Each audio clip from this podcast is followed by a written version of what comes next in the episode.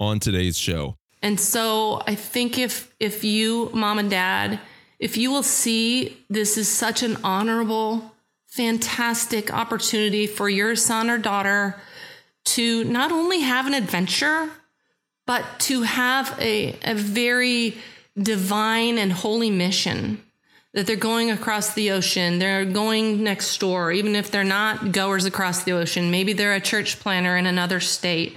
They have the opportunity to tell people about Jesus. So, what we do in our lives is we focus so much on ourselves and our lives and our emotions when we really should be looking towards God and his gloriousness. Stay tuned.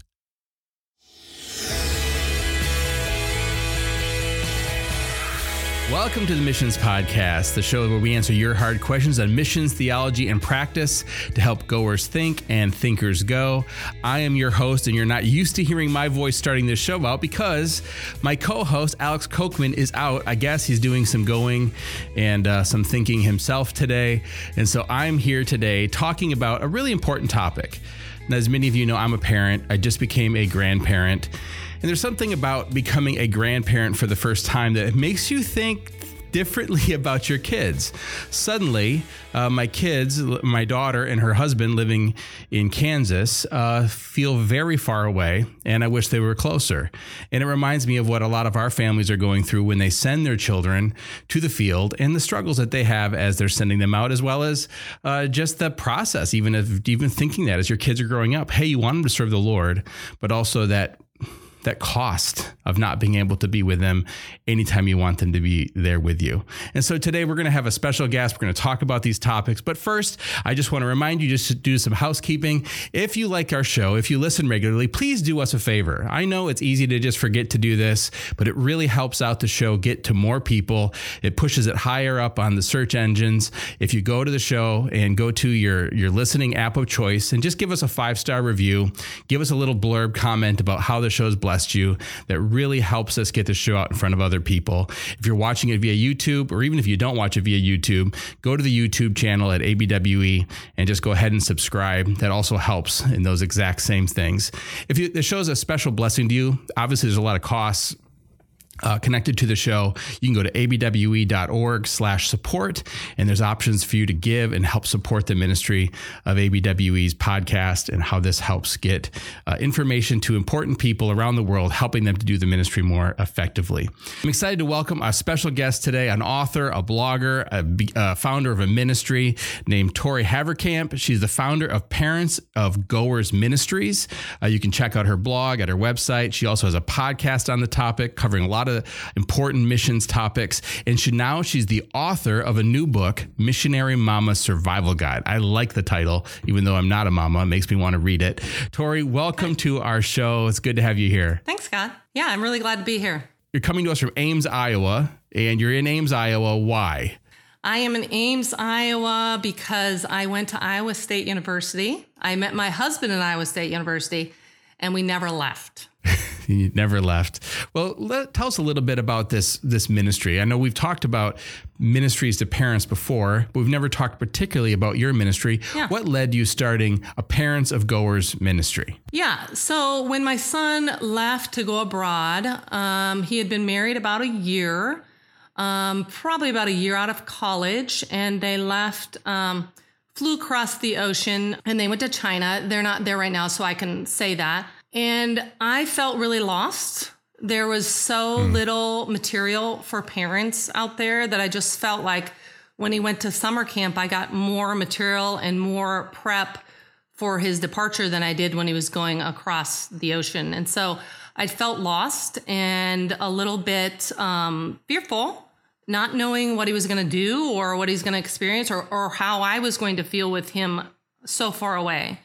And so I um, kind of scoured the internet for materials and anything that would kind of bolster me and help me to um, feel better about my situation and just learn about what was going on. But I found very little. And so I decided uh, something needs to happen. And so I decided that I needed to be the one to make it happen. And I wrote a book for mothers. Since I'm a mother, I wrote it specifically to mothers, but I've had a lot of dads read it too, and they they really like it. It ministers to them as well. So I can relate to the process not from being a parent of sending kids overseas. I mean, certainly I'm a parent watching my daughter get married and move, you know, to another state, even thinking about right. my boys and what they're going to do when they graduate. You think about those kind of things. But I've I've been on the other side of it where I'm getting ready to go as a missionary and I've you know, I had my mind on a lot of things. You know, there's a right. process that I went through um, you know, of like my wife and I praying about this, us talking to our kids, talking to our church, going through our training, you know, doing our um, our pre-field visits, and kind of there's a there's a long ramp up for us. But really, honestly, if I look back on that time period, I was pretty much focused on how this move affected me and my immediate, my wife and my children. Mm-hmm. I didn't think very much at all about how it was affecting my extended family. Describe the process for you when your son comes to you and says, "Hey, uh, this is what I'm thinking." You know, what what kind of led up to that? Is that yeah. you'd been talking about missions in your home, and what was that whole process like for you as a parent? Um, yeah, so it wasn't a surprise, Scott. It was um, something that had been building. Even when my son was six years old, we had a family of missionaries living with us. And so he was fascinated about the idea of going across the ocean to tell people about Jesus. And so that kind of continued to be a theme through his whole childhood. And then as he got into high school, uh, my husband and I took the class perspectives with him, which exposed him even more to God's mission for um, reconciling the world back to himself. And he was he was just smitten with the idea and um, just thought he understood what God's purpose was for him. And so because he understood that purpose and he felt like God was really calling him, he took a variety of summer uh, short-term mission trips. And then when he got in college, he led some of those short-term mission trips. And then he also went for an entire summer um, abroad and felt very much like that was what he was to do. And so he finished up his college career and he found a wife who also loved missions and would be willing to leave her home and travel across the ocean. And so, uh, like I said, about a year after their marriage, they they headed out over the ocean and they made their home in a foreign land. That's kind of what precipitated it and how it came about. So, where was the like, oh my moment where where you realized, okay, it, it's going from theory to now it's hitting me emotionally? Yes. It's going from theory to here. You know, I think that that part about, oh, he's very, very far away, I think that hit me yeah. after he'd been there for a while. So he and his wife um, left in January um, of the year that they that they were sent, and then we went and visited in May. And so I knew when he left that I was going to see him, see his home, see his new um, culture in just a few short months. And I think maybe mm-hmm. when we came back from there and I knew it was going to be a very long time till I touched his face again, that's when the emotional burden just kind of came uh, yeah, down upon me. So that was hard. And there's nothing really to prepare you for how that hits you. It's the first time you've ever gone through something like that. You know, what was that like when it hit you? Yeah. So it was a little bit like um, for those of us who have had college students, a little bit like dropping your kid off at college on steroids. You know, not your kid on steroids, but that experience on steroids. It's just you drop them off in a place that you're not familiar with. You're not quite sure if they can make it, if they understand how to live life as an adult. Um, mm-hmm. It's a um, very desperate kind of feeling of you don't have control anymore.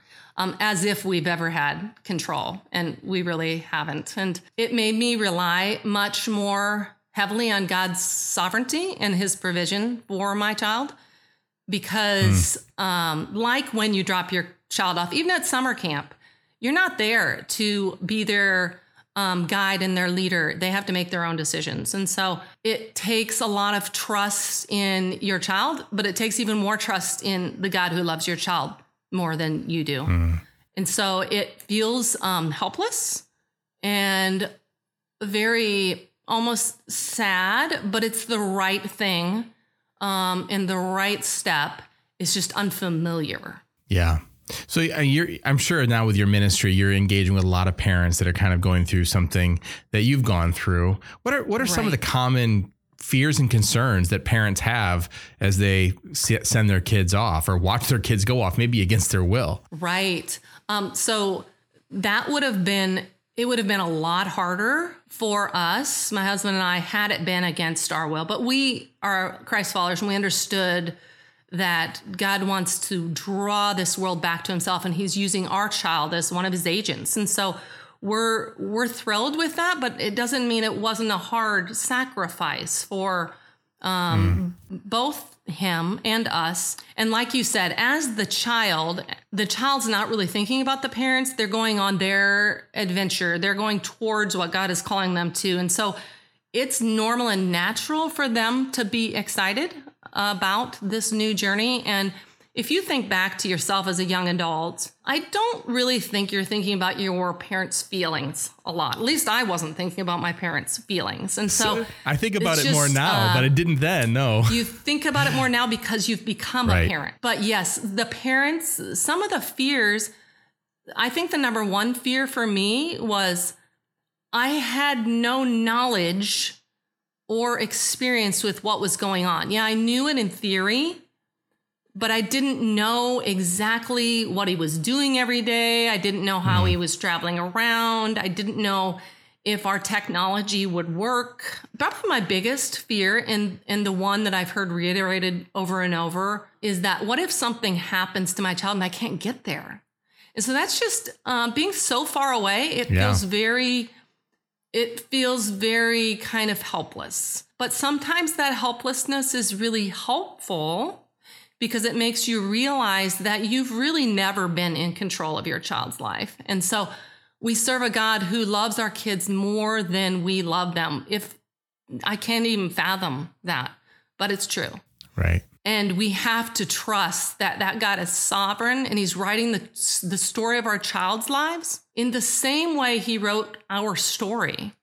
And so the things that happened in our lives, hard, good, thrilling, exciting, those are the things God used to write our story. And so if we step in in a way that's not appropriate by saying, Oh, I don't think you should go, or um, this is too scary for me, and I'm selfishly wanting to keep you close, then I think we're thwarting some of that story that God wants to write in your child's mm. life. And so mm-hmm. um, I think we have to put aside those normal, uh, kind of selfish parental pulls because those probably aren't going to help our child thrive and flourish in their new home.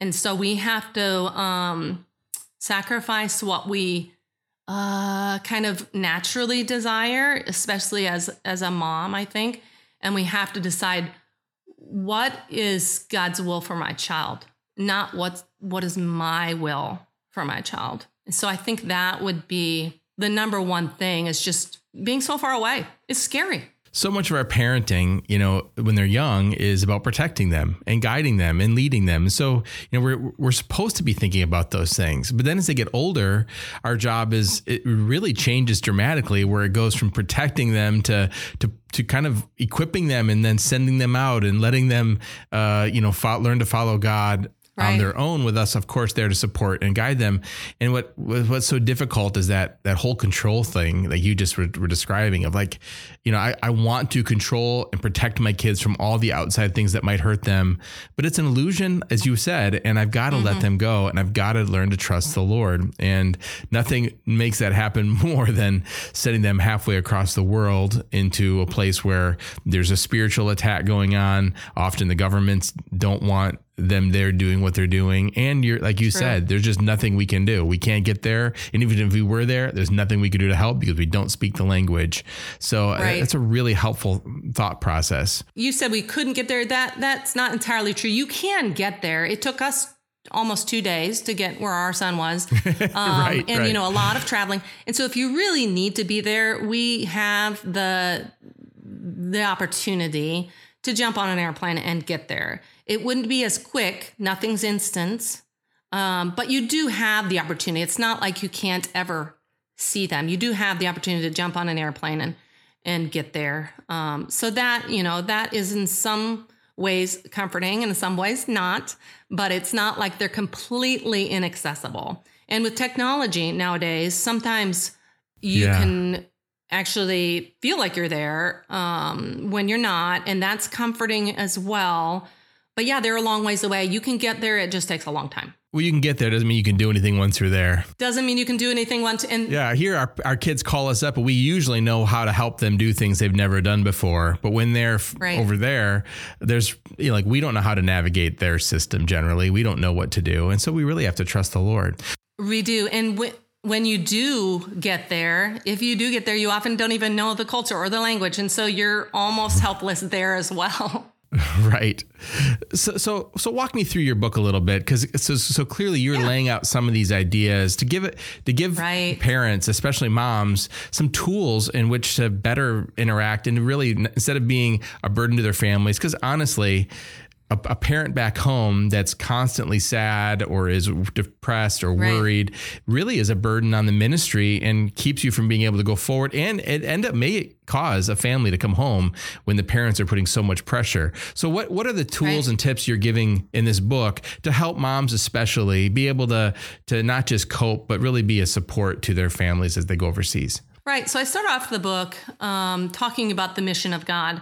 If you aren't a believer, or if you're just a Christian who doesn't really understand what your purpose is in this world, it's going to be awfully hmm. hard to send your child across the ocean to extend God's invitation to another land because you don't yourself understand it. And so God's mission is to draw the whole world, reconcile the whole world back to himself. And so hmm. if you understand that it's not really your kids are leaving you, your kids aren't leaving you, they're pursuing something, this glorious opportunity that God has put in front of them. And so if you view it, it's almost like you have to change your mind to view it in a different way. You could say, oh no, they're leaving me. They don't love me anymore. Well, that's actually not true. They love hmm. God so much and they love you too, but they love God so hmm. much they want to act upon that call that He's put on their lives and they want to go share Jesus with people who don't know Him in other lands. And that's just such a glorious opportunity. So if we view it as a glorious opportunity instead of a um, kind of a, oh, woe is me. My family is no longer whole and intact together in the States or wherever you're from. You're going to view one negatively, but the other one's such a positive, fantastic, honoring opportunity that it's a much better mindset. So it's, uh, I first start by walking through the mission of God and what that is. So if you understand the mission of God, it's a lot easier to release your child to that knowing that God is always good. So I walk through that. And so sometimes you can believe something, but it's still very hard to get to your emotions to line up with it. And so I also talk about how to have filtered thinking. So we can have, even with our own emotions, we can have thinking that just kind of runs on default and we can think the wrong story because we're not thinking through the filter of what God's word and ways are. We're thinking about Right. what our emotions are saying and how we feel. And so I talk about filtered thinking versus or faulty thinking versus filtered thinking and how to teach yourself to recognize if you're thinking in a faulty way about your child's vocation the vocation hmm. would be something that you're that God has given us to do. So your child's vocation as a goer is being a missionary. You need to learn to think as a parent correctly about your child's vocation. It's not about you as a parent, it's about God. It's not even about your child, but it's about God and it's about your child's obedience to the mission of God. So I talk about the mission of God. I talk about learning to think correctly, but then I also talk about the real hard stuff that grief is. You know, grief is a hard kind Yeah. of um, I call it the molasses river in my book. And so it just takes a lot of slogging through um, that molasses river to get to a good place where you can think rightly and be excited about your child's vocation. Doesn't mean you're not going to be sad. And it doesn't mean you're not going to have hard days, but it does mean that you can support your goer instead of dragging them down with your personal emotions. Um, and Yeah. so I think that's probably the most helpful is learning to think rightly about God's call and about your child's vocation. If I can just jump in there, I mean that that is Yeah. a that's a profound thought that we we have to do hard work to control our minds and to put our minds where they ought to be. And I, I find it. I'm, I'm preparing a, a sermon right now from First Peter chapter one about setting our minds fully on the hope uh, Yep. t- that is coming in the revelation of Jesus Christ, and that that work uh, that that word there of of basically working hard, laboring, preparing ourselves it describes the fact that it's hard work to put our minds where they ought to be, and so when we find our minds drifting off into like self pity, into worry, what what a how, how destructive that can be in our in our in our lives. So we've got to be to be proactive in gently reminding ourselves no this is the truth. This is what god's doing. This is what god has called me to do as part of this. And, and it takes a lot of work and it takes a lot of intentionality. So i, I love that you're highlighting that. What what what else what else do you recommend for for parents in the book One reason it's helpful, not only for moms, but for dads, is because I have a chapter. It's called A Woman in the Wild, probably my favorite chapter. And many men have read the book and commented on chapter 10, A Woman in the hmm. Wild, because I wondered why it was so heavy and hard for me, the departure. I had sent, um, by that time, I had sent three of my kids off to college. I had one home and he was leaving um, for college that next fall. So that was kind of a double whammy. Oldest one is going across the ocean, youngest one is leaving home. But I think what was really interesting looking, you know, hindsight is 2020. So looking from behind, I could see that there were layers of grief. There wasn't just, oh, I'm so sad because my son is far away, but there was that. There was midlife. I was hitting midlife, so my body was changing. I was going through menopause, which I talk about, and I say in the book, like, oh no, can we talk about this in a Christian book? Well, you can, and I did. Um, so better, not yes. only was it midlife, it was menopause, and my marriage was different. So there were three things layered on top of one another, almost like I call it a Dagwood sandwich, because it wasn't only the grief from sending my child, it was all of these changes happening in my life all at the same time layered on top of one another. Right. So midlife Right. was confusing for me. Menopause was kind of making me more emotional and reactive and just sad and the the marriage relationship had changed. Our children were out of the house. We related to one another differently and there were no little ears around listening to how we related to one another. So that contributed to maybe not keeping our cools at all times and and so just seeing that oh wow, it's not just I'm so sad that my son is going across the ocean. I'm, I'm pleased with his decision, but I'm so sad. Um, it's not just the sadness, but it was also those layers, those layers of grief yeah um, and layers of adjustment. I think is what I would call it. Is there was there was sadness, but it was layered atop uh, physical changes, emotional changes, marital changes.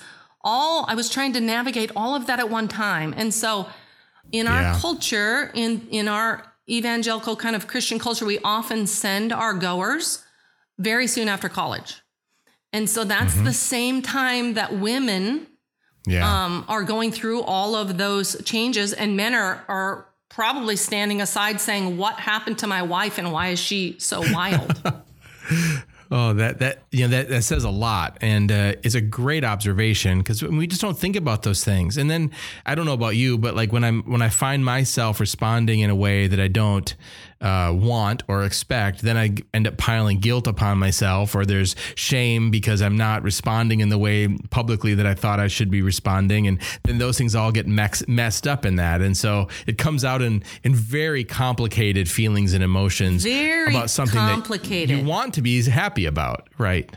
So, so you, I, I read a little blurb that you you made a comment encouraging husbands to read the book simply because it would help them relate to their wives better. Right. From your experience, even just in your own marriage, but from those who you're interacting with, how do husbands and wives tend to deal with this differently? And I realize we're speaking very generally here, Yeah. but spe- specifically from your experience. Um, I did write a portion in my book about that. Um, I wanted help. I wanted someone to help me navigate these very confusing paths and differences in how I felt about myself and my identity and my family and my body and my emotions. I wanted help, and I didn't feel like my husband was very helpful.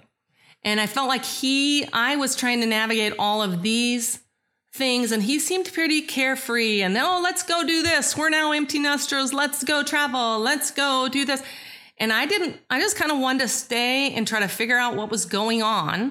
Mm. And he was just mm. quietly kind of sorting things and putting them, you know, in the right place in his brain. He's more of an analytical thinker. And I wanted to understand what was going on. It wasn't that he didn't care and that he wasn't being helpful. It was that he was he was processing in a different way. And I and I have read that mm. men and women process grief and transitions differently. And women mm. who are verbal processors like I am, they want to talk and talk and talk and talk and talk about it. And men would like mm. to kind of think about it, go do something else, get on with at least that's how my husband was. So he was kind of quietly sorting things in his brain. It wasn't that he wasn't feeling them. He wasn't acting on those feelings and he was actually trying to replace some of those feelings with activity. Mm. Grief for me was exhausting. And it is grief, parents. It is grief because it's it's a surrendering of your yeah. heart. Mm-hmm. And so mm-hmm. it is grief. Um, and grief for me, C.S. Lewis says, no one, something like, no one told me about the absolute exhaustion of grief. I, mm. I could hmm. barely do my normal routine and I had to get up and just do what I needed to do. I wasn't clinically depressed, but I was just really struggling with the grief of all the transitions in my life. Yeah. And, and, that makes that makes that makes a lot of sense because in some way it is a death. Whereas you walk, you know, you walk out into your neighborhood and you see, hey, other moms are gonna go visit their their now adult children and they're getting together at Thanksgiving, and you've got a gaping hole in your family where this Thanksgiving my kids aren't gonna be with me, and that's that's hard and yeah. and not only are they not going to be with me this thanksgiving but they won't probably won't be with me for the next several thanksgivings right. and i'm not going to be the grandma that the kids run over every day after school i'll be the grandma one day that mm. sees their kids once every four years and prays to god that they know me right and that's a, that, that's, that, that's a hard thing to deal with it was yes. a it was an extra heavy layer for grandmas out there let me talk to you so when our granddaughter yeah. was born abroad and we had to travel two days to see her beautiful little face. That was that was very hard. The, the arriving and seeing our first granddaughter was absolutely thrilling. We stayed in an air. They got out of the hospital. We stayed in an Airbnb with them close to the hospital. They had delivered in a Western hospital in a, a city, probably about five five hours by train away. And so we stayed with them for a week. They and I spent all of that time with my brand new granddaughter, never been a grandparent before. Absolutely just loved, loved, loved the experience. On the sixth day, when they got up, had to leave early to get their train, um, wrapped up their sweet little bundle, and I can barely talk about it still, and it's been it's been five years. Um, right. Wrapped her up, walked out the door. Then that door clicked. I just it just like my heart was ripped out. Yeah. It was very hard to let her go, knowing I wasn't going to see her for months and months or touch her for probably a year. So we did end up having a family wedding where they came back. And so I did see her and we did go again. Um, it's it's amazing how deep those feelings are that even this uh, this far away from it, it can still make me cry well you're making me cry and i don't i don't like that so. Yeah hang in there grandmas. Um i have a whole section for you in the book and i talk about mm. the whole book's based on our family's hiking adventures. And so if you've ever gone on a long hiking trail like the appalachian appalachian trail you receive a hiking name or a trail name. And so the chapter for grandmas is called uh, grandma is my trail name. And Yes, it was thrilling to become a grandma, but heart wrenching to leave that beautiful gift um, and know that I wasn't going to touch her or see her for many months. So hang in there, grandmas. You can do it. God is is enough. It's really hard, but there's still great, great joy in knowing that God has given that gift and um, it's part of you. I remember several years ago uh, coming across a John Piper sermon on the internet called "Being a Mother is a Call to Suffering," and uh, um, what an ominous title, right? Um, but as you're describing it, I mean, there is definitely a, a suffering that goes with motherhood and especially godly motherhood that raises their kids up to follow God and not just smother them and keep them close to you and and then ended up ending up really ruining that kind of motherly love. I, I, I even as I'm talking, I'm thinking about C.S. Lewis in The Great Divorce. I don't know if you've read that that book. Yes, where, I have. Um, Yeah. one of the the mother who's always hovering and she can't come to Christ because she's she's so obsessed with her son that she is actually losing her son and Yeah. um, it's just a it's a good reminder. So as we wrap up this uh, this interview, if if you had if you're speaking through the through the the radio or I don't know if anyone's listening to this on the radio, but through the iPhone or A radio? through, What is through a the radio? YouTube channel, Right. I know, right? If you're speaking to a mom who's listening, who who maybe is a young mom just starting to read their kids' missionary biographies, Mm. Yes. right? Or or maybe a mom who's watching her high school son or daughter go on their first youth group mission trip, Yeah. or or maybe it's someone who's they're seeing their kid going to college and having this heart that's just being pulled toward cross cultural mi- uh, missions. What would you say to those moms now to help make the pathway? Uh, maybe not easier, but clearer for them going forward. Yeah, I don't know if I'll make it clearer, but I do know I yearn for heaven more now. Um, I mm-hmm. yearn for heaven in a way that I didn't yearn before hmm. because I know that that will be a time where I won't have to separate from those I love. And because I yearn for heaven, I want other people to yearn for heaven. And my kids are offering that opportunity to hmm. other parents, other kids, other people that don't know Jesus. And so I think if if you mom and dad, if you will see this is such an honorable, fantastic opportunity for your son or daughter to not only have an adventure, but to have a, a very divine and holy mission that they're going across the ocean, they're going next door, even if they're not goers across the ocean, maybe they're a church planter in another state. They have the opportunity to tell people about Jesus. So, what we do in our lives is we focus so much on ourselves and our lives and our emotions when we really should be looking towards God and his gloriousness. And so our our chief aim in life is to you know bring God glory with our lives and with what mm-hmm. we do. And that is something that your kids are doing by pursuing their vocations as goers. So my advice would be to change your mindset about this is a sacrifice which it is.